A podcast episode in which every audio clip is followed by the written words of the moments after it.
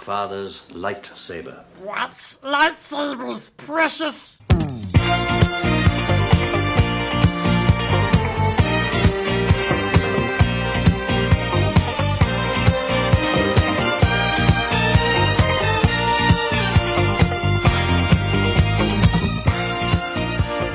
Hello, and welcome to What's Lightsabers Precious. The Lord of the Rings and Star Wars Encyclo podcast where we waste time on fictional wikis. I'm Ryan. And I'm Joanna, and I'm distracted by the band aid that Ryan has on his face. I cut myself shaving. it looks like a chin strap for like a football helmet. It's good look. yeah, I got it by playing playing football. Throwing the old pigskin around. Playing playing football with Um, a, a Gillette Mach 3. a Gillette Mach 3, yes.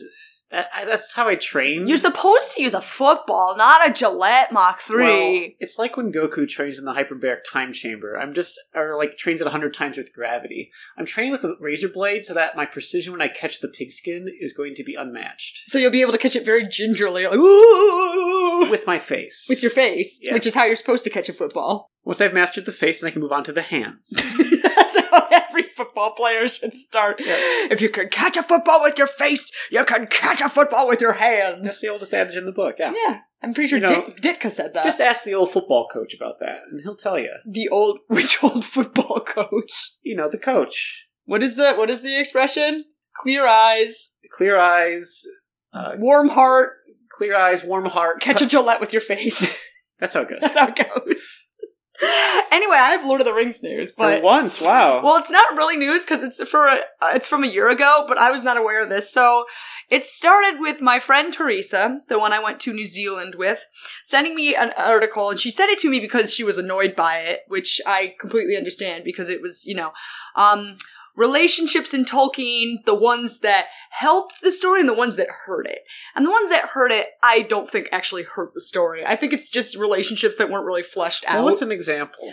Like, for example, the relationship between Pippin and his wife. Okay, well, that's not. That's barely even mentioned. That's so barely even, mentioned. it's such an afterthought. It doesn't Like, take away from the story. were Like, people actually expecting him to flesh that out? Because that would have been kind of unnecessary. It sounds dumb, yeah. Yeah, so anyway, it was like a dumb article overall. But then I got to a part where they mentioned a relationship I was not aware of. Apparently, there is a video game that came out like last year. It's called Shadow of War. And Sequel to Shadows of Mordor, the open world game. anywho, in this game, Shelob is a lady.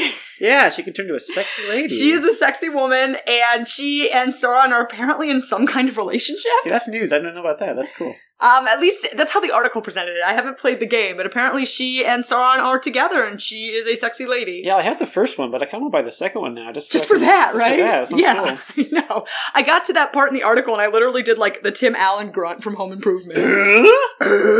so that's my news. Thank you. News from one year ago. Shelob is a sexy lady, and she and Sauron are in a committed relationship. That's my news. What's yours? it's confirmed the Boba Fett movie is shelved. Their focuses Mm. are going into episode 9 and the Mandalorian TV show. But that's it. That's are all. they going to be bringing that movie out ever, or this is just they're just postponing it, Yeah. or nobody Yeah. knows? Nobody Yeah. knows. Meh. I like that's how that's basically how we can summarize your news for this week. But in other news, it's our last week of Spooky October. It's time to get spooky. Yes, Halloween is almost upon us. It is this coming Wednesday, and we have more spooks and chills and thrills and kills to give you today on the podcast. And today we are going to talk about what I think is the absolute scariest thing in the Tolkien cosmology. The fangirls? Balrogs. Oh, yeah, those are scary. Yeah. Or Balrog fangirls. Can you imagine? Balrog fangirls would be a Mm, force to be reckoned One, with. they've drawn fan art of Balrog smooching. So, what do you know about Balrogs? Uh, well, we learned about them a little bit. They know there's they're called Belrigs, which is mess- Belrig. Belrig is the plural of which Balrog. is so messed up. Maybe. They're big fire demons who have flaming whips as weapons, and they're also Maiar like Gandalf. Remember that part? Mm-hmm. And uh, Gandalf fights one, and they fall into hell and land on a mountain. It's sort of hell. Yeah. I mean, it's hellishly cold. Whatever. Anyway, Uh, and also Rachel fought one in his adventure. Well, I shouldn't say fought. He more like he tricked it. he tricked it and made it go away like a coward. So yeah, that's why I know about Balrogs. They're big and scary. And Doing the Balrog voice really hurt my throat. yeah, That's another yeah, thing we yeah, know. yeah. Well, yeah, so you actually know a lot about Balrogs, so that's good. For those of you at home who might not know, Balrogs did originate as Maiar, so they were beings of the same kind as Sauron and Gandalf and Mhm. many of your other favorites. They don't look the same. no, they don't. Well, I mean, you're a spirit. You can take whatever form you want, So Gandalf could be a be a, be a Balrog if you wanted to. I suppose. If you wanted to. I don't know be- why he'd want to. Could he be an Oliphant if he wanted to? I suppose, but again, I don't know why he would. Could he be a frog? he can be whatever he wants, Ryan. Could he be a frog-sized Balrog, a ball frog? That's Garamau was a ball frog! That's all I got. So, yes, but could he go about unnoticed among mortal beings? As a he tiny did that As a, Yes. as a, as a frog-sized Balrog. A ball frog? I, I feel like that would draw all the wrong kind of attention. maybe, maybe. Uh, but anyway, no, so they were primordial spirits of fire, and they allied themselves with Melkor pretty early on and became Melkor, sorry, Morgoth. I've mentioned that he's called Mel- Melkor, right? It's like his alternate name. That was like his original name. Yeah. And then he decided that wasn't metal enough, so he went for Morgoth. The artist formerly known as Melkor. Yes. So they aligned themselves with the artist formerly known as Melkor in the early days and became the most feared of his servants, particularly during the First Age and the wars in Beleriand. hmm It's hard to know exactly how many Balrogs there were, but there don't seem to have been that many of them. So the closest we can come to an accurate number is seven Okay. originally. So do you say they are solitary creatures? Not really, no. Oh, Actually, really? no. They're they're like in command of armies. oh, they, I you mean like, do they hang out with their, do they, teamwork, make the dream work. Do Balrogs hang out? Do they have like yeah, they hang out. they have like they have like herds of Balrog? No, well, I Or mean, if you can count seven as a herd. Okay, okay. Yeah, I'm not saying they like get together for poker night or anything. Oh, I I don't know what they do in their downtime, but um, but yeah, no, they're they're not isolated creatures. Well, except for one, which we'll talk about later. Ah, okay. So, in appearance, the Encyclopedia of Arda says they were man-like in that they were vaguely anthropoid, right? Two legs, two arms. Two legs, two arms. They stood upright. Yeah. They had a head, they had a torso.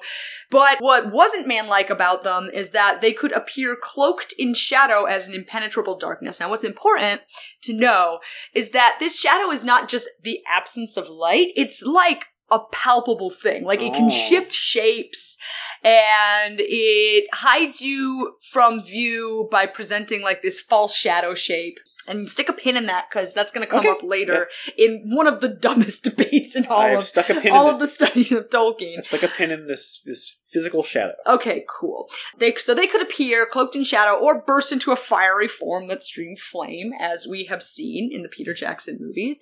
So they generally carried whips of flame. However, there are records of them using other weapons. So, for example, some carried a blade of flame, of course. Some- Everything of flame. This one carry a Glock of flame. and he shoots it sideways. yeah, it's really cool. really cool. I'm trying to think how to make these things more edgy, you know? And it, you wore a trench coat of flame. just a trench fedora coat. of Just a trench coat that's on fire at Yeah. all times. And you rode on a motorcycle of flame. and he had like tattoos across his knuckles that said like fear and hurt. Yeah. Yeah, no, but one did use a whip-like thong of steel of flame. A thong of steel of flame. Whip like thong of steel. of I really don't like that phrase. it's not for you to like. It's for the Balrog to use. Now, Gothmog, the lord of the Balrogs. That's a great name, by the way. Gothmog, I mean, like, yeah, Gothmog is another extremely metal name. I, I mean, feel like Tolkien like knew what he was doing Yeah, these, these, are just, names. these are album covers come to life. They are. He carried a great black axe Hell yeah. of flame, presumably. oh, I love it. They also appear to have had some magical capability, but we only have one case of this happening, where one Balrog used a counterspell against another. But the power of that counterspell was apparently enormous. I've seen them doing card tricks. They're pretty good. I just told you they don't play Oh, cards. okay. That's why they don't play cards. That's They're why they don't doing play tricks all the cards time. anymore. Yeah, because they're constantly doing tricks. When Morgoth built his fortress of Utumno in Middle Earth, the Balrogs were there. Now, of course, when the Valar came over and destroyed Utumno and took Morgoth captive, the Balrogs were forced to hide in the pits of Angband, where they stayed for quite some time. What they were doing there for so long, I don't know, but they just kind of hung out. Playing cards. playing cards. No, they don't Okay. play for the last time unless it's like you know Egyptian rat scratch. Yeah. They love. Wait, is that even what it's called? You called it Egyptian rat screw when you were in middle school? Okay, but it's something to do with Egyptian rats. Anyway, so much later, three ages later, in fact, when Melkor and his lady Ungoliant stole the Silmarils and went back to Middle Earth, they came to Angband and they realized, like, hey, the Balrogs are still here. That's neat. This rules, yeah. I guess they literally had nothing better to do. Let's pull these guys out of storage. And so what happened was Ungoliant, as you know, turned on Morgoth because she wanted to eat the Silmarils and he did not want her to eat the Silmarils. Yeah, And so she tied him up in her webs as if to kill him. The Balrogs came out from their hiding place and rescued their lord. So apparently they were still faithful, even though he left them there Hmm. for like three ages. All right, all right. They were probably more like, oh my god, finally something to do. yeah, for reals. The way that the elves first became aware of Balrogs is kind of interesting. Okay. So, as you know, the Noldor were sort of banished from Valinor and they made their way over to Middle Earth, and the other elves of Middle Earth looked upon them as like saviors sent from the Valar, which didn't end They up being the case that. at all. At all. But anyway, so very, very early on, in the time the Noldor came to Middle Earth, in fact, so early on that the moon had not yet arisen yet, there was a battle, and then there was a second battle. And the second battle was called the Battle Under Stars. So called because the moon and the sun were not around Right, yet. So right. by necessity, it was under stars. And so that was fought between the followers of Feanor, right? Remember the biggest dick Noldor of Absolutely. any dick Noldor, and Morgoth's armies. Oh, so the elves were greatly outnumbered by the orcs. And the orcs had the benefit of surprise, but the Noldor were able to quickly turn the tide and rout their enemy, right? Send their enemy flying. Yeah, yeah.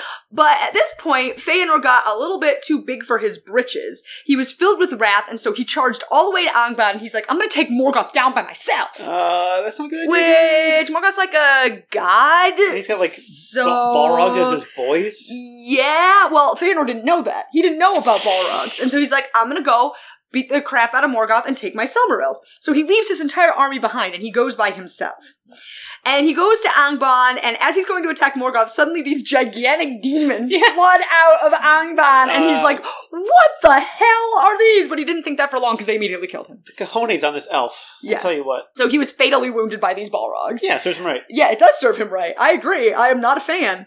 Um, so that was the first time elves encountered Balrogs, uh, which they were not previously aware of. Well, in that case, the only person who ever saw them never came back to tell them about it. So Well, still- I mean, they definitely saw them later. Oh, But yeah, he was the first pe- person to see them. So soon after that, Feanor's eldest son, called Maedhros, was captured uh, and taken to Angband, and the force that captured him had Balrogs among their number. Maedhros was then rescued by Fingon, and there's a lot of names here, so I tried to make notes of who everybody was. Well, let's try to get, stick to the important ones here. Fingon was Feanor's like half nephew. Okay. So anyway, he rescued Feanor's son, and after that, the Balrogs seemed to have languished for many years, and nobody heard about them for four centuries. Long time. They were just kind of bummed. They're like, "Oh, we lost Maedhros. Dad's gonna be mad at us." And then suddenly, after four centuries, they exploded out of Angband alongside Glaurung the Golden, right? that Ah, dragon. Yes, of And they fought in the Battle of Sudden Flame. And in that battle, Morgoth came out smelling like roses. He did really well. Right, I remember that. But the Balrogs did not do so well. What? Did they get defeated? Kinda, yeah. So they attacked Hithlum, which was held by Feanor's half-brother Fingolfin. Why everybody's name has to start with F, I don't know. It's so confusing. It's right very now. confusing. But anyway, basically the elves won. And so the Balrogs once again failed, and once again were presumably greatly discouraged. Aw. I know, isn't that sad? Were they actually killed in combat? No, that none of them were killed at this point. They just, I don't know, didn't do very well. They just okay. Kind of lost motivation. No.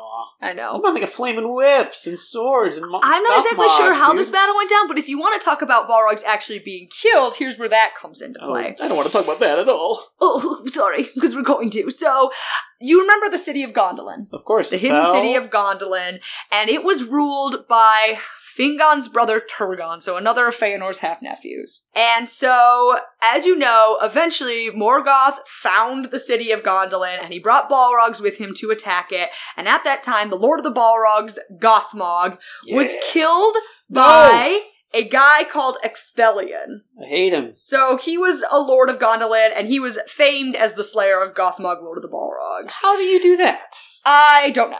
He was super strong. How do He was real and strong, and he was Turgon's friend. But how do you do it? How do you kill a Balrog? I don't know the details, but I know that he's called Ecthelion of the Fountain, so maybe he killed him with the fountain. Maybe, maybe fountain he chopped his head off, made a fountain of blood and lava. Wow, that's like really the only BA interpretation of Ecthelion of the Fountain you could think of, because otherwise it's kind of a lame nickname. Or he just wet his pants all the time. Yeah, probably something more like that. So this Ecthelion, by the way, is not the same Ecthelion as Denethor's dad. That's so confusing, Joanna. And also not the same Ecthelion as the guy who built the White Tower of Minas Tirith. Tolkien just loved the name Ecthelion. It's just like the, the, the John of Middle Earth? Or the It's Muhammad. just yeah, yeah, exactly. Every other kid was named Ecthelion. Thelion? It's not even a. Ecthelion. It's hard to say. A, another Balrog was defeated Oh no. by a great hero called Glorfindel. Glorfindel was chief of Gondolin's House of the Golden Flower. Um, and he was not the same Glorfindel as the one who helps Aragorn and the hobbits get to Rivendell. Tolkien, come on, dude. So once again, Tolkien just dug the name Glorfindel. And Glorfindel defeated the Balrog, but was unfortunately killed in the process. After the fall of Gondolin, we don't hear anything about the Balrogs until the very last battle of the First Age, the War of Wrath. And in that battle, the Balrogs had to fight against the Valar themselves, and they were basically all destroyed except Except. for one. Ooh. Well, at least one. We think one. The last of his kind. and the last of his kind fled from the destruction of Beleriand to hide beneath the misty mountains, where it slept Oh. undisturbed for thousands of years. I like it. Now, this says a handful of others may have escaped the wreck of Angband to hide far beneath the earth, but we don't hear anything about them. Okay. So let's just focus on the one that hid under the misty Mountains. Does this one have a name? Durin's Bane, it's sometimes called, and I will tell you Oh. why. Okay, okay. So, the place in the Misty Mountains where it was hiding was later to become the city of Khazad-dûm. Right, the dwarf city. the dwarf city that would even later become Moria. In the Third Age, the dwarves of Khazad-dûm were delving down into the roots of the mountains seeking for Mithril. And what do they come across but a demon that's been asleep for millennia? what a tra- 5,000 years. What a. This is a sort of a horror movie, isn't it? This is the start of a horror movie because unfortunately the Balrog woke up and rampaged through Khazad-dûm and killed King Durin the Sixth Whoa. almost immediately. The dwarves didn't immediately get out of there because they had more mithril lust than sense. But later, when Durin's heir was also killed by the Balrog, they're like, "Er, so maybe we should leave. There's kind of a pattern forming here, you know? Yes. So the Balrog, having done that, it went back to sleep. So I got that out of my system. It went back to sleep inside Moria for centuries. And part of this may be due to Sauron's lost influence. So just a few decades after Durin's Bane woke up, Sauron was driven from Dol Guldur for a long time. And the Nazgul were inert. And so maybe the Balrog was just kind of like, well, what's the point? I'm a man out of my time. It's, it's boring up there, right? It's boring up there. I'm just gonna go back to bed. So for centuries, we didn't hear anything about this Balrog. Now, in the year 2799 of the Third Age, Dain Ironfoot decided to look into Moria and be like, can we reclaim this place? Like, were we too Hmm. hasty leaving it? Like, maybe it's okay now. Like, I know Yeah. there was a demon rampaging and killing everyone like 400 years ago, but like, maybe it's okay now. He looked inside and the Balrog was like, I'm still here. and so he's like, actually, maybe we shouldn't recolonize Moria. And so he took off. I mean, I just gotta say, the dwarves have a really bad track record with giant flaming monsters taking over their home. They sure do. They sure do. And that's, you know, a, a parable about greed, I guess. I guess. Because, uh, well, what drew Smaug to them? It was all the treasure they had amassed. What woke up the Balrog? It was them digging for Mithril. True enough. So, you know, these are all life lessons. So, the next time anybody tried to recolonize Moria, it was Balin, one of the dwarves from the Hobbits. Yeah, the older guy. Well, Bolin, yeah. So, following the events of The Hobbit, he and uh, some other dwarves actually did reclaim Moria for a few years. Then it turned out the Balrog was indeed still there. Ah. And so they were all killed, and you know this because you've seen Lord of the Rings. Drums, drums in the deep, we cannot get out. As we know, Gandalf fought Durin's Bane Yes. and killed it. It's far from certain that it was the last of the Balrogs. However, the other Balrogs that may or may not have been existent in existence were never mentioned in the records. But the implication is that some did remain after the end of the Third Age, concealed in deep places, and perhaps they will be awakened in ages to come. Do you ever see the movie Reign of Fire? Okay, what's Reign of Fire? It's a movie with Christian Bale, and it's like in the modern day, and these there's these miners digging for oil or something, and they come across a dragon underground, and basically start. It's a mother dragon, Yeah. and she lays her eggs all over the earth, and it becomes a post-apocalyptic movie about dragons taking over the earth and people living in castles. That sounds like a movie that you and your dad would see in an empty theater. and that's exactly how I saw it. but this rem- uh, it sounds like if we dig deep enough, we could have a Balrog version of Reign of Fire on our hands in We our could. in our in our fourth age we if we in. keep drilling for oil, Yeah. like that's the real reason to oppose all this offshore fracking. oil, all the fracking. it's gonna wake this like up. you're gonna wake up a Balrog. Like Yeah. Durin's Bane. Dude. Well, it's dead, but his brothers and sisters could still be out there, Yeah.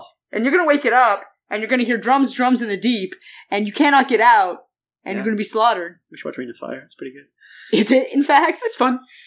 Before we end with Balrogs, I have to explain to you probably the single most prominent debate in all of Tolkien scholarship. This is major. This is major. In fact, this took up like easily two thirds or more of the Balrog article on Encyclopedia of Arda. I'm ready. This is the question of whether or not Balrogs have wings. I mean, they don't have wings. Or Well, a chance I- they might are not- you under the impression that they have wings? Is that what side of the debate you're going to follow? Whenever I picture a Balrog, yeah, I picture big flaming wings. Well, you might be picturing it wrong. I'd say you have like a 50-50 shot that you're Why wouldn't they have wings? Well, here's the thing. They do have wings in the Peter Jackson version. Sure, yeah, So he clearly took a stand. yeah. Whether or not you agree on that stand sort of depends on. Well- it depends mostly on semantics. I agree with Pete. I think he's got wings. All right, well, let's explain why this is such a debate. In fact, it's such a debate that according to the Encyclopedia of Arda, they get more email on this single topic than from any other article on the site. oh my site. god. Okay, well, change my mind. Well, I'll try. I'm going to present both sides of the arguments briefly. Briefly. I'm not going to get into the nuts and bolts, but here's where the debate comes from. So, in The Lord of the Rings, we have a line. And this line refers to the Balrog facing off against Gandalf. Yes. And it said, His enemy halted again, facing him, and the shadow about it reached out like two vast wings. Now, two things to note here. We mentioned earlier that it has a sort of shadow, impenetrable shadow around it that can change shape and form. Right, I put a pin. I'll take the pin out of that shadow. Take it out and now look at it. Okay. Also, we have the phrase like two vast wings. It becomes a simile. That becomes a simile. But then, a line immediately following it, well, not immediately, two paragraphs later says, Suddenly, it drew itself up to a great height, and its wings were spread from wall to wall. it's wings. Now, the source of the debate stems from whether or not this second line I just read is supposed to be immediately connected to the first one I read. Referring to the same Is it referring to the metaphorical wings of shadow, or is it referring to actual physical wings? Are these the same wings that were mentioned previously? This is the issue. It is one entirely of semantics. And in fact, the Encyclopedia of Arda says these are quite probably the most hotly debated words Tolkien ever wrote. Seems like not a big deal. Sure, but then again, a lot of stuff on Wikipedia also seems like not a big deal, and yet does that prevent them true. going into it for like 35,000 words? No, it does not. True. It does not. Okay, so the case for Balrog wings. The case for Balrog wings is essentially we should be taking these words literally. okay. Yeah. He used the word like in the first instance, so that part is a metaphor. yeah. But when he talks about wings again, he doesn't use like, so that's literal. yeah. literal okay. wings. Okay, I can see that. Right? So that's basically what it hinges on. Now, there's also a reference that came up some time ago. Uh, and this reference was found by a reader called R. Darren Brewer, apparently. And the reference is in Return of the King, where it says about the power of Sauron Over the land there lies a long shadow, westward reaching wings of darkness. Now, in this, it doesn't say like wings, but it's still clearly metaphorical language. That's metaphorical wings there, yeah. So we know that Tolkien is not beyond using wings metaphorically. Metaphorical wings are something in his wheelhouse. Something in his wheelhouse. There's also another line. This actually comes from the history of Middle Earth, and it says, of the Balrogs, swiftly they arose, and they passed with winged speed over Hithlum and came to Lammoth as a tempest of fire. I mean, how would they fly if they don't got wings? Well, they passed with winged speed. However, people are quick to point out that this sounds a lot like it's just a metaphor for very fast. Hmm, okay, okay. Is it? I don't know. Winged speed. I can't imagine them flying without wings, unless they can go kind of. Well, no, they're not flying. That maybe they're just running really fast with winged They sp- speed. speed over. Well, sure, but you can say they're speeding over the lands without them actually physically. But you can say swift- horses. Horses are speeding over the Swiftly land they arose. Horses aren't flying. Swiftly they arose. Sounds like they're rising from where they're sleeping I don't know. or playing Egyptian rat I. I, I don't. Know. All right, so okay, so that's the case. anyway, that's the case four. Is are those kind of references? All right, all right. All right, so the case against Balrog wings. This one I even cut out most of the discussion because I think it speaks for itself. We never see Balrogs fly. Okay, okay. Like unambiguously. They are never mentioned as flying. If the Balrogs could fly, then why did the one that Gandalf fought at the Bridge of Khazad-dûm not fly back up after it fell? Gandalf is very heavy. Like compared to a Balrog? I think he's like a like you know he's, he's like a he's a Maiar, so he can probably change his density at I think will. he's made of super dense dark I matter he- from a collapsing star. I think that's what he's made of. Yeah, I think that's what they're all made of. Yeah. But if I'm- he's heavy, then mean- the Balrog's also going to be heavy because they're the same thing. They're both Maiar. His is spread out more. All right. Okay. Um, I see what you're getting at. I, I, I do think it's stupid, but Okay, I see what you're getting at. Now, the other objection to Balrogs having wings is a question of scale. So try to follow me on this one. All right. The hall that they are in when they are on the bridge of Khazad-dûm is described as extremely large. Big enough for wings. Well, so y- maybe. So, okay, so here's what it says.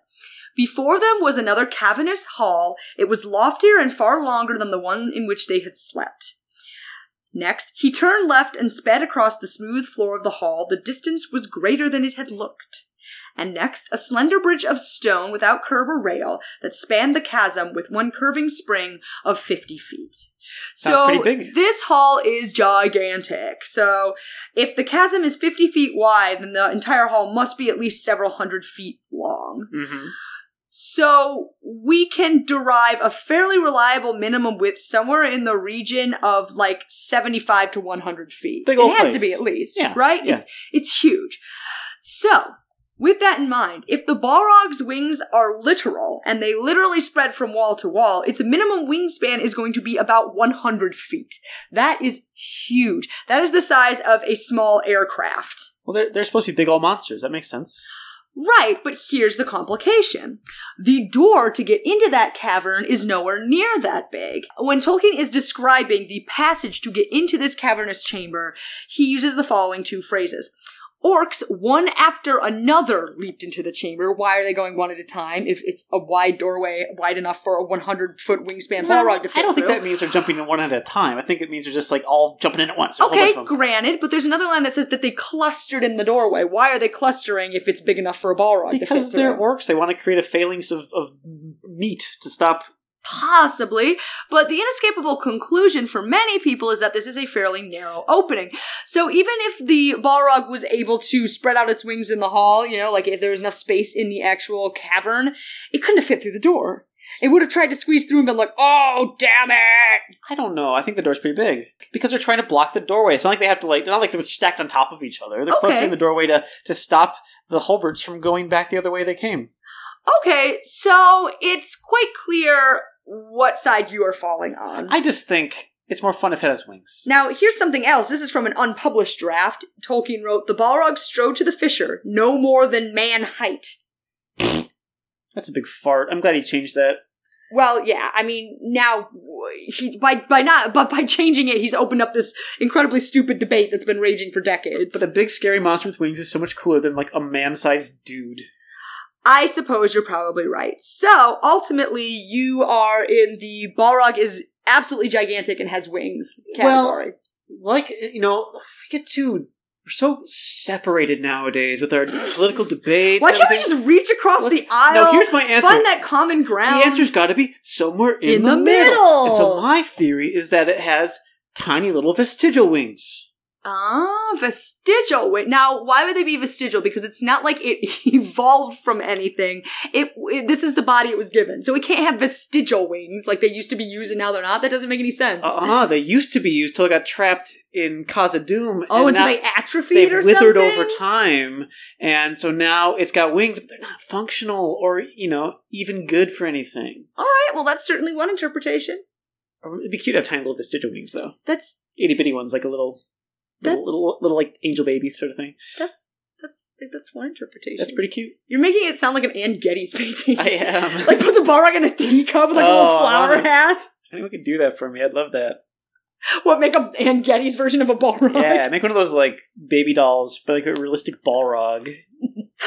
Hyper realistic. Hyper realistic Balrog baby. All right, I'll I'll get on it. Okay, or if anybody else wants to get on it, please feel free. Anyway, that's what I have to say about Balrogs. So I started off pretty scared of Balrogs, now I kind of like feel for them a little bit. I think they're. Why do you feel for them? I like a monster, and I think they they uh I think they got wings. Okay. So what do you have for me? Well, Anything as contentious as Balrog wings? Well, no, um, unless you find children's horror stories contentious. Yes, for this week, our last week of Spooky October, I decided to go again back with our old friends Tash and Zach Aranda and their Uncle Hool with the fourth book of the Galaxy of Fear series. So, submitted for the approval of Midnight Society, I present to you the Nightmare Machine.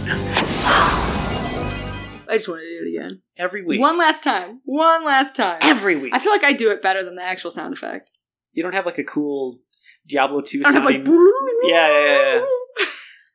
This is the Nightmare Machine, the fourth book in the Galaxy of Fear series. So, again, this is a copy where it was scanned from text and turned into text, and there's no chapter breaks, so I just went straight through it.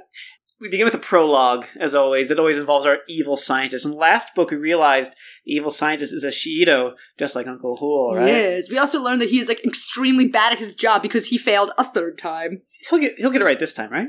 Oh yeah, he has to eventually. So it starts with him making a mess of his secret citadel. He has a secret castle on some planet, and so he's knocking over vials, flipping tables, freaking out all the squares who are his lab assistants. And he's like, just have, he's flipping out like, those darn kids and their uncle killed three of my projects already. he's like, it's okay, so I have three more, and this is going to be the one that works for real this time. The Stage Empire- four, Project Starscream, it's to be a success. The Empire's being so indulgent with him. Like, do you think that this is like a project that they just gave him to get him out of their hair? Keep him busy. You know, they're Yeah. like, oh, sure, you know, pro- we'll give you this super cool project. It's called Project Star Scream, and He's like, oh, sounds awesome. it's got all of these basically impossible objectives, and yeah, we think you can do it, so have at it. And then he actually makes a planet that eats other planets, and they're like, oh shit, we shouldn't have let that. it. Why did we let that Why guy? did we let that guy do that? We gave him how much funding? What? yeah, just- So now we get into the actual book proper. So our story starts with everyone at the Galactic Research Academy. It's like this space college that Uncle Hool actually went to. okay. So Uncle Hool has gone off on his own again, uh, leaving the kids to their own devices. So they decide to go sneak a peek in the Academy's library, see if they can find any files on their Uncle Hool. But as they're doing so, of course, he catches them in the act. And he's not really mad or anything, which is surprising. He's just kind of like, You should not be looking for this kind of thing. And it's time for us to leave. And they say, Where are we going, Uncle Hool? Well, they're going on a vacation. The kids in DV9 are at least. Uncle Hool, again, has some secret business. Yes, of course, like he always does. He's going to go dump him off somewhere. The only thing they get out of him that's new, they ask him about Project Starscream. Like, we've got to try to figure out who did this and who's behind it. And we learn the name of our evil Shi'ido. Which is? Are you ready for this? Oh, it's gonna be. Is it gonna be really evil sounding? Borborygmus Gog is his name. First name B O R B O R Y G M U S. Last name Gog. G-O-G. Borborygmus. Borborygmus Gog. Borborygmus. Borborygmus Gog. So they got like the gaw and the org in there, which like just inherently sound evil, and then they somehow managed to combine it in a way that sounds really stupid. Maybe it's a traditional Shido name, but no, his name is Borborygmus Gog. I don't understand how one traditional Shido name is Hool and then another is Borborygmus. Remember, we still don't know the first name of Uncle Hool. He still Oh, Uncle. Hool is just his last right. name. The kids still don't know his first name. Maybe it's Hool Hooligus. Oh, I love that. Hool Hooligus Hool. No, Hool is his last name, so it'd be Hooligus Hool, right? Yeah, Yeah. yeah. So yes, that is our evil Shi'ido's name. Borborygmus. Borborygmus Gog. okay. Where are they going on vacation? Where, where do you think they're going? Bora Boraborigmus. You just like saying that word. Yeah. No, they're going to Hologram Fun World, baby. Of course they are, because that's the only place anybody goes on vacation in, in I just- Star Wars. I was excited about this. It's ah, Hologram Fun World. I know now they're gonna see Han Solo getting married to Princess Leia, but she doesn't have her birth No, this takes place well a few years before the Jedi Prince series. Okay. So, if you remember from our Jedi Prince series, if you didn't listen back or you or you forgot, uh, it's a floating theme park in space, like this big dome that floats in space, and has all these holographic attractions. Like you experience all kinds of crazy stuff. The kids are super jazzed about it. So, meanwhile, Force Flow, if you remember, is Tasha's HoloNet buddy, her, her E friend, Right. right? Has sent her some of Uncle Hool's file that they were trying to download when he caught them. Mm. It's pretty basic. It's got Uncle Hool's nudes. It- Why do you think that he didn't want him looking into it? he said it, he wasn't mad about it. He was okay. He's just like, we don't have time. we have to go. Maybe he's not particularly ashamed of his nudes. well, with him, he's a he's a shapeshifter. He could be any kind of thing. He could be weird. so many different nude things. Yes. And It may not even be him, probably know. So anyway, he was born on Shishun, which is the Shido homeworld. He left this homeworld for the academy, become a professor of anthropology. But the no- the kids notice there's four years missing between the time he left the planet and the time he got to the academy. So what's going on there? What was he doing during those four years? Mm, Very mysterious. Yeah. Anyway, Hool dumps the kids and Devi off at Hologram Fun World. The kids are excited and super jazzed, and Devi is bored already because droids can sense life sensors and stuff like that, and it's all just a bunch of holograms. So, So, he knows it's fake. it's well, but fun- like everybody knows it's fake, DV. You're not special. yeah, The name hologram is in the name of the place. Everybody knows it's fake. he just doesn't. He's not excited. He's, He's like one of those teen boys that goes through haunted houses and he's Yeah. just like, I'm not scared. I can sense this is there's no life forms in fake. this. So This is fake. Yeah, I can sense there's no life forms in here. That's what that's what DV's all about. this is so fake. Yeah, no kidding. You're not cool. So it's gonna be Prime. Zach says to Tosh right before a Rancor roars in their faces. oh, but it's fake. Cliffhanger, it's a hologram, yeah, like- yeah, duh. That's not even a cliffhanger. But it's a really good one because it has smells and sounds like they can feel its hot breath blowing on them and stuff like that, and also can shake the ground as it walks. A big deal. They do that in the A Bug's Life ride at Disney. They have a Rancor that stomps after you and breathes in No, your face. No, but they do shake it. Are you talking about the four, the 4D film? It's tough to be a bug. Yeah. Okay. And then they had that part where it feels like bugs are crawling under your butt. Yeah. That's scary. Still, DV calls them a bunch of idiots for panicking about a hologram at a place called Hologram Fun World. Like, as, as he should. well, I mean, in fairness, yeah, DV's probably on the right there. Next, they go to this place called the Hall of Reflection, which is basically like a, a souped up funhouse mirror maze. Yeah. But the mirrors make you look like other species and creatures. He's like sees himself as different kind of monsters and creatures and everything, and then he sees himself as a as a handsome man with smooth dark skin and a carefully trimmed mustache. He sees himself as handsome. Here's what you would look like if you weren't ugly. and then the reflection grabs him. and it's not a it's not a hologram at all. No, it's Lando. Oh, it's Lando. That smooth dark skin, that carefully trimmed mustache. And he is very handsome. He is very handsome. No, it's Lando. He's here because he's looking to invest in Hologram Fun World.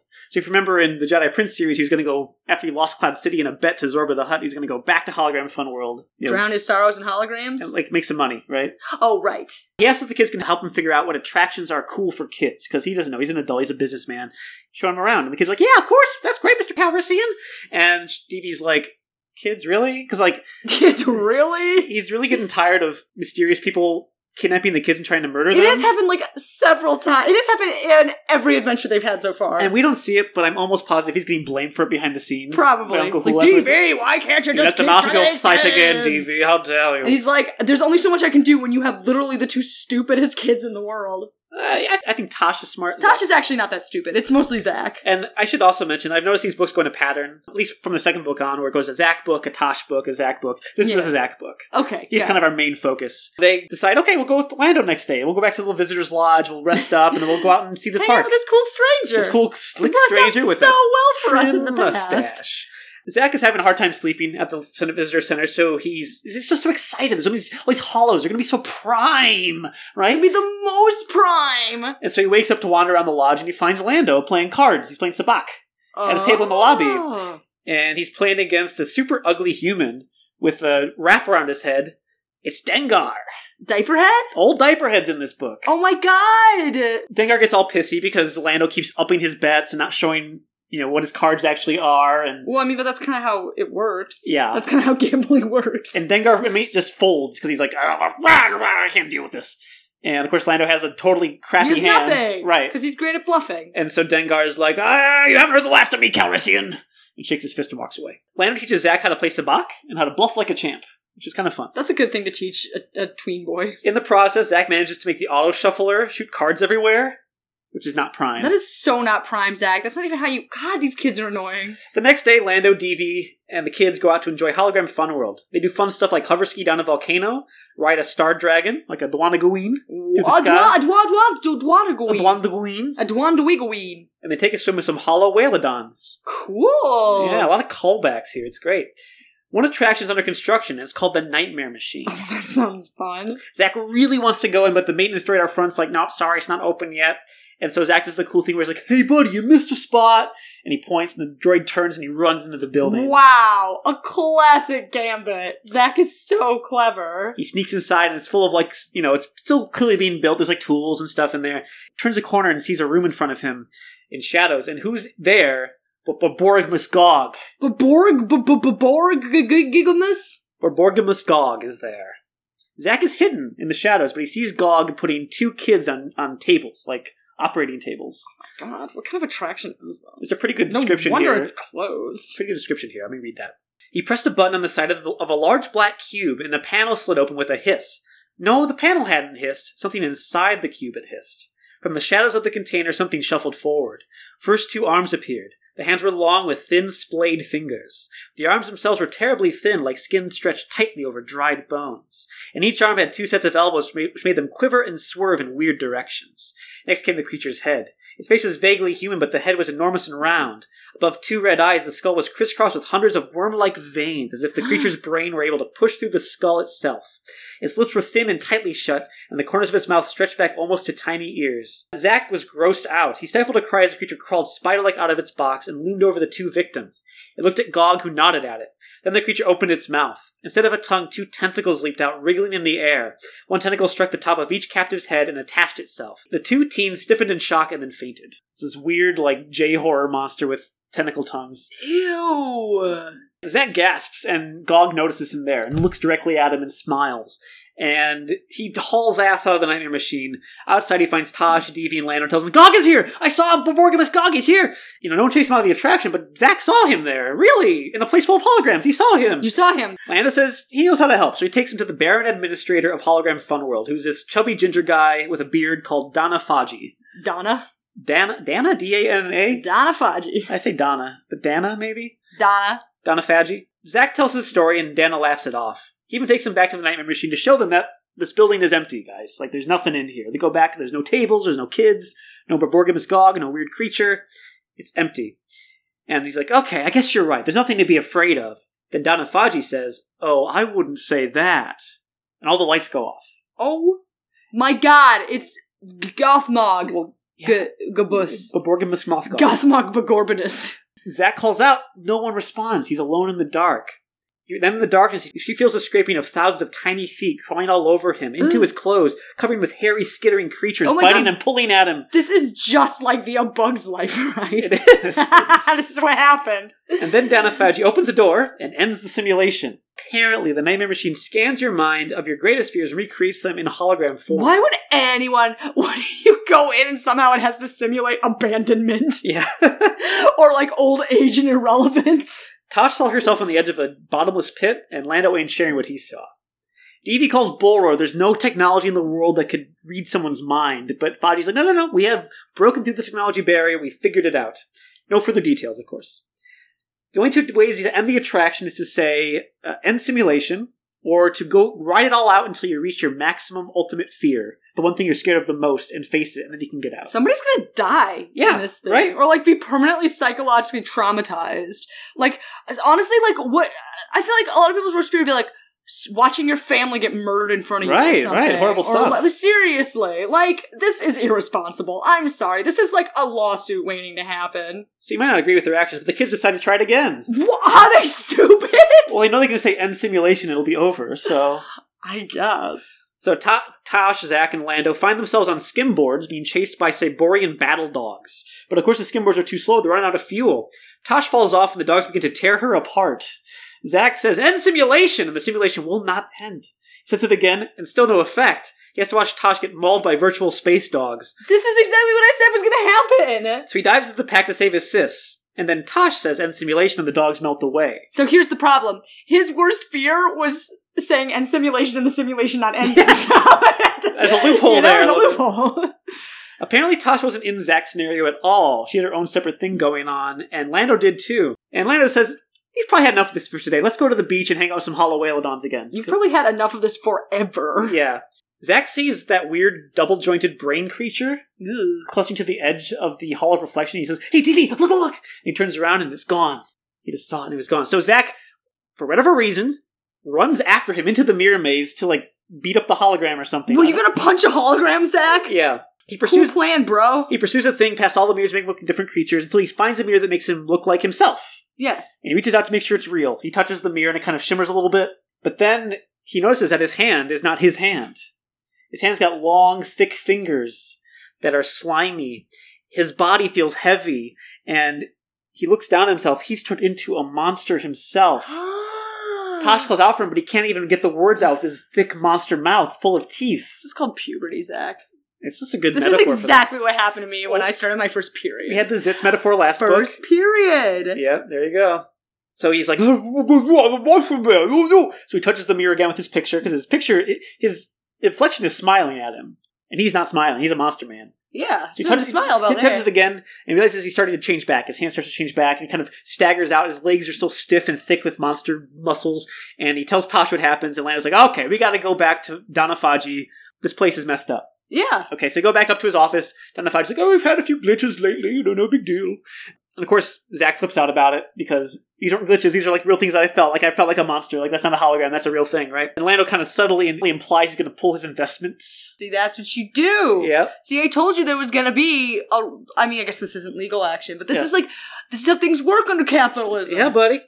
Zach kind of storms off to look out the window. His his office is above Hologram Fun World. He can look down and see everything down below, and he sees all the happy crowds having their day and everything. Then the crowds disappear all at once. They're gone. The crowds are holograms. No, DV would have said it. Faji explains that business hasn't been great, and so they've created hologram crowds to make people feel like there's more fun going on. DV didn't mention that. Nope. Pretty weird, huh? Yeah. Lando tells them they have to reconsider the arrangement they've made, and he storms away with the kids.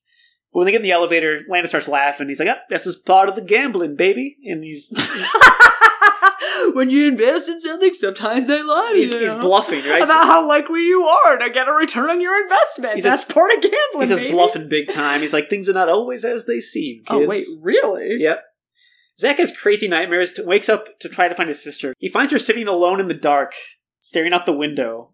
And Zach tries to like talk to her, and all she says back is, One of us must die. to be fair, I did say those exact same words to my younger brother at one point. She keeps saying it to him and hissing all up in his face, One of us must die! Till he shakes her and she wakes up from her dream. She doesn't remember anything. She's just, just well, I had this terrible dream and I have kind of a headache, but I don't know what that's that's about. I don't know what you're talking about. One of us must die. What? What? Weird. The next day they hit the park with Lando again. Zach insults a Botham by calling him a hologram. So that's pretty cool. So you hologram? The Rancor is back. He's stomping around, roaring at people and scaring the crowds. And Lando's like, we're not going to control of this park. I'm going to do away with the whole horror angle. It ain't working for me. Then the Rancor charges up and eats him. Oh no! Like Swallows Lando whole with gore pouring out of his mouth as he roars to the heavens. I bet that really happened. I mean, it has to be. Right now, even DV is panicking. Oh, and DV can sense if it's real or not. This is a real Rancor. and it really ate Lando. Yeah. Wait, no, it didn't. What are you what are you talking about? Of course it ate him. No, it didn't. Okay, this is, but this isn't the real DV. This is a hologram DV. Well, I don't know, Joanna. That seems That's why. That's why. That seems a little too convenient. They run to find shelter, but all the attractions are locked. So they're under the lagoon, since the Rancors hate water. They swim out, the Rancor follows underwater, and they're like, oh, what are we going to do? What are we going to do? And they see a Whalodon coming up on them really fast. Like, oh, the Whalodon's going to save us. Then the Whalodon opens its mouth and swallows them with a bunch of seawater. Suckers! Yeah. Bitch, you fought!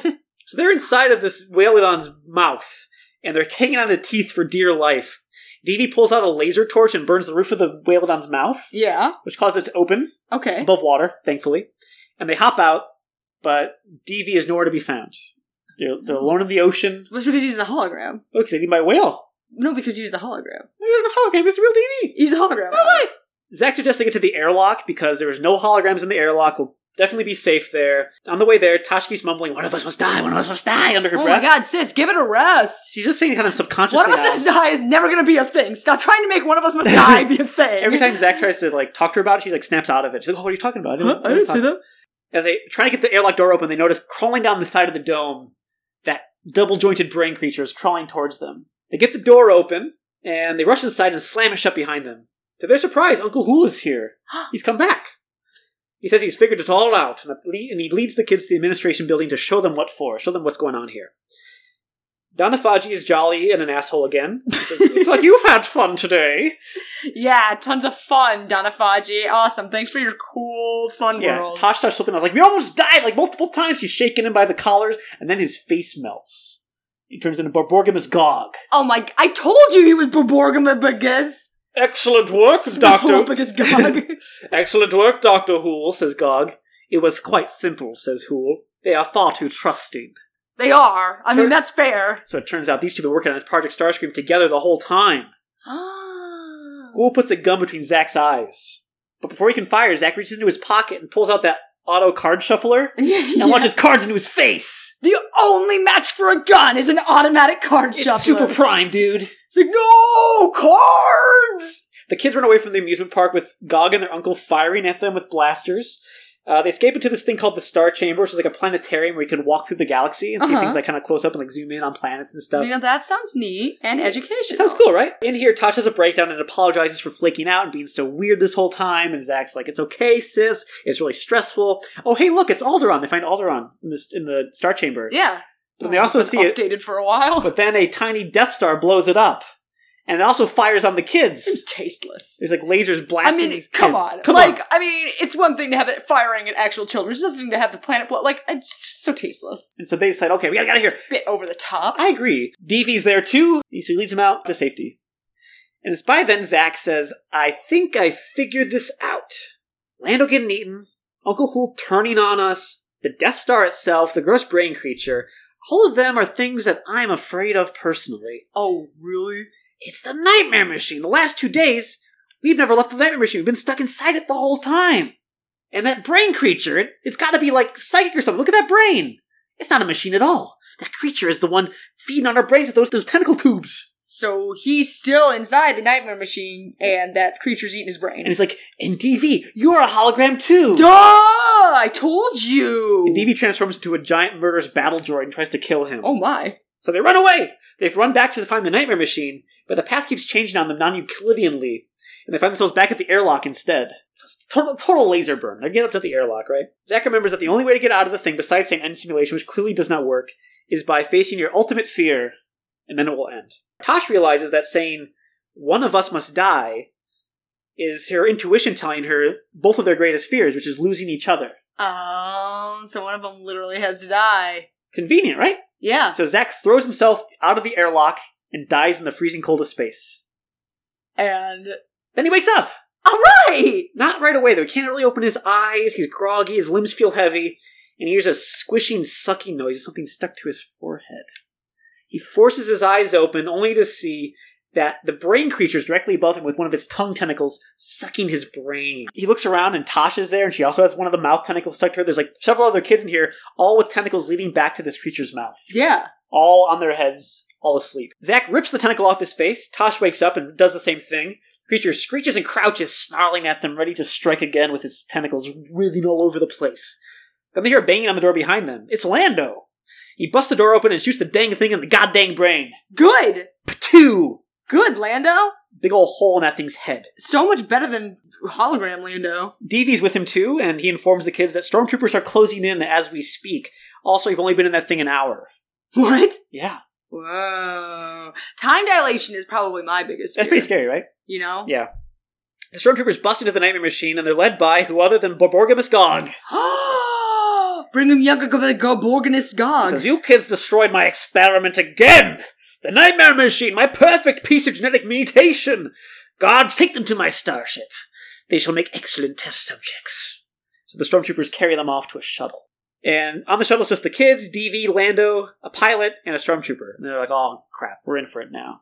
As they leave Hologram Fun World, however, the stormtrooper pistol whips the pilot and turns in Uncle Hool. Oh my god, it was Uncle Who the whole time! Yes. For an 11th hour rescue. Where the hell has he been? Well, epilogue. Hours later, they're back in the Shroud, which is their ship, and Lando has brought his own ship there remotely and parked next to it. Lando offers him safety on Cloud City, but Hool refuses, and he leaves. Bye, Lando. See ya. The kid's got a ton of questions, like, how long have you known Gog? What happened during those four years of missing time? How did you find us? He's like, well, I did. My, I contacted some of my private resources, and as for the other questions, we are still too much danger to answer those. Gog is extremely vengeful. I believe our peril has just begun. I mean, it began like a while ago. There's nothing just about it.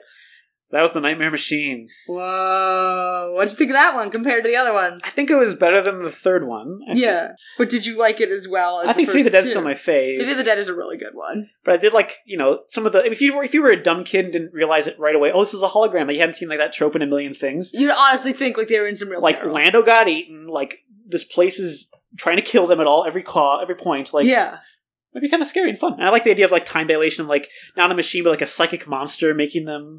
I just feel like eh, most people's greatest fears are like so abstract that Right. there's no way the Well- machine's going to be able to replicate them like you know like the slow creep of time and how every year if you're shorter than the last and you still haven't accomplished anything and you'll die unremembered and unmourned Yeah, that's pretty. That's pretty deep seated. I, mean, I think most of the things, most of the people in this thing were kids. You notice how Lando never talked about what he saw? I bet he saw stuff like that. he probably did Yeah. what do you think lando saw He probably saw his beautiful wife droid E3 L3, L3 uh, getting blown up a million times.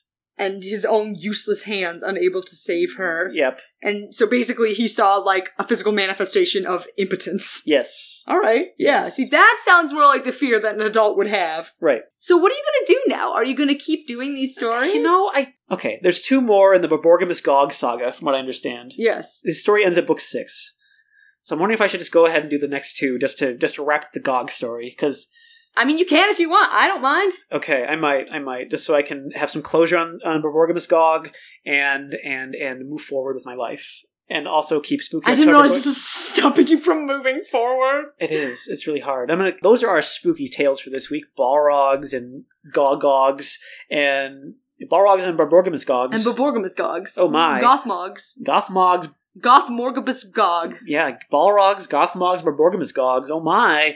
But now we have another scary segment to wrap up our spooky October, and that's The worst, the worst, the worst, the worst, the worst name challenge. all right, Joanna. Have you looked at the results? I have not. Have you? Yes, and the people have spoken. Is a less bad name than Teleporno. So Teleporno one is what you're saying. I'm you saying just had to say it with the most overly complicated syntax ever. Oh, also, last week I realized we forgot to raise Darth Icky officially into the rafters. So if you play the song, please, for Darth Icky. All right, here we go. There he goes. He's going up. Bye, Darth Icky. I salute you, sweet prince. Now, Teleporno, no matter what happens this week, he's going in the rafters too. He survived three weeks of, of challenges. He did I have kind of an appropriate challenger for him today. for his last challenge. Yes. His last challenge will be against Borborgimus Gog. That's perfect. I looked it up. yes. These words have meanings, it turns out. What Borg Borgamus? What do you think Borborgimus means? I don't know, like something a Swedish chef says. Borborgimus? Yeah. Once you hear it, you'll be like, of course it's that. Like, it, it, ma- it, it sounds like what it is. Does it? In fact, It's the rumbling or gurgling of your stomach. Bor Borgamus. I don't think that my my stomach sounds like Borg Borgamus. I have literally never heard my stomach go Borg Borgamus. It's apparently a scientific I'm term. feeling a little peckish, and your tummy's just like Borg Borgamus. It's like the scientific term for fluid and gas in the intestines rumbling around. Wait, is it seriously? Yeah. Borg Borgamus. And then Gog, I couldn't find much except on, on Urban Dictionary, which said it was slang for Welsh people. so he's a Welsh guy who's constantly hungry. So he's rumbly tummy Welshman. That's so cute. Just a Welshman who's like, I can't even do a Welsh accent, so I can't even follow this joke to its logical. And I hope it's not a racial slur for Welsh people, people from Wales. Are you, if that is a racial slur, if you are from Wales and that is a racial slur, we are so sorry. We did not know. we will we will promptly correct that in the future. So yes. please vote. Who's got the worst name? Teleporno? Again, going to the Raptors either way, or Borborgimus Gog, the villain of this book series. It's teleporno though. You think Because Borborgamus Gog, I mean, his name at least means something, uh, you know, like innocuous. But teleporno, he's named after a tummy rumble? Like that's not a good name. Bor- Bor- Borborgamus? yeah, his parents be like, know what I like? The sound of a rumbling tummy. Maybe like when when his dad was like having to fill in his name on the um birth certificate, he's like, "Christ, I could go for a sandwich." Or or or maybe the doctor's like, "What do you want to name him?" And before his dad could actually say anything, his stomach was like, "Oh, Borgamus," and the doctor's like, "Okay." And the There it is. That's not what I meant. He's like, "It's too late. You already said it. I wrote this in pen, dude. I can't undo it now. I can't do it. You just gotta go with it." His dad's like, "Oh no." I wanted to name him Nicholas. Nicholas Gog. Nicholas Nicholas. God. I'll make it his middle name. Fine. Yeah, Uh, yeah, yeah. All right, so Borborgamus Nicholas Cog. Yeah. now that's a name. That's beautiful. So please go on our Facebook or our Twitter and vote for who you think has the worst name, Teleporno by Borgamus Gog. Uh, you can find our Facebook, What's Lightsabers Precious. Uh, you can find our Twitter, it's just What Lightsabers. If you just search it, it's gonna come up regardless. Probably. You can find our website, www.what'slightsabersprecious.com. You can rate us up on Apple Podcasts or leave us a review or tell a friend about what we are doing here and all the spooky tales you encountered this month and how you're so brave. You survived all of them. You made it through the Nightmare Machine. You got it. You win. You faced your greatest fear, which is episode four of Spooky October. Good job. Good job, guys. You all faced your personal nightmare machine. But now here's the real f- ultimate fear. This episode is over, and you have to go another week without our show. A bleak future with nothing in it. Look forward to, to next week. to. Or can you? Bye. Bye.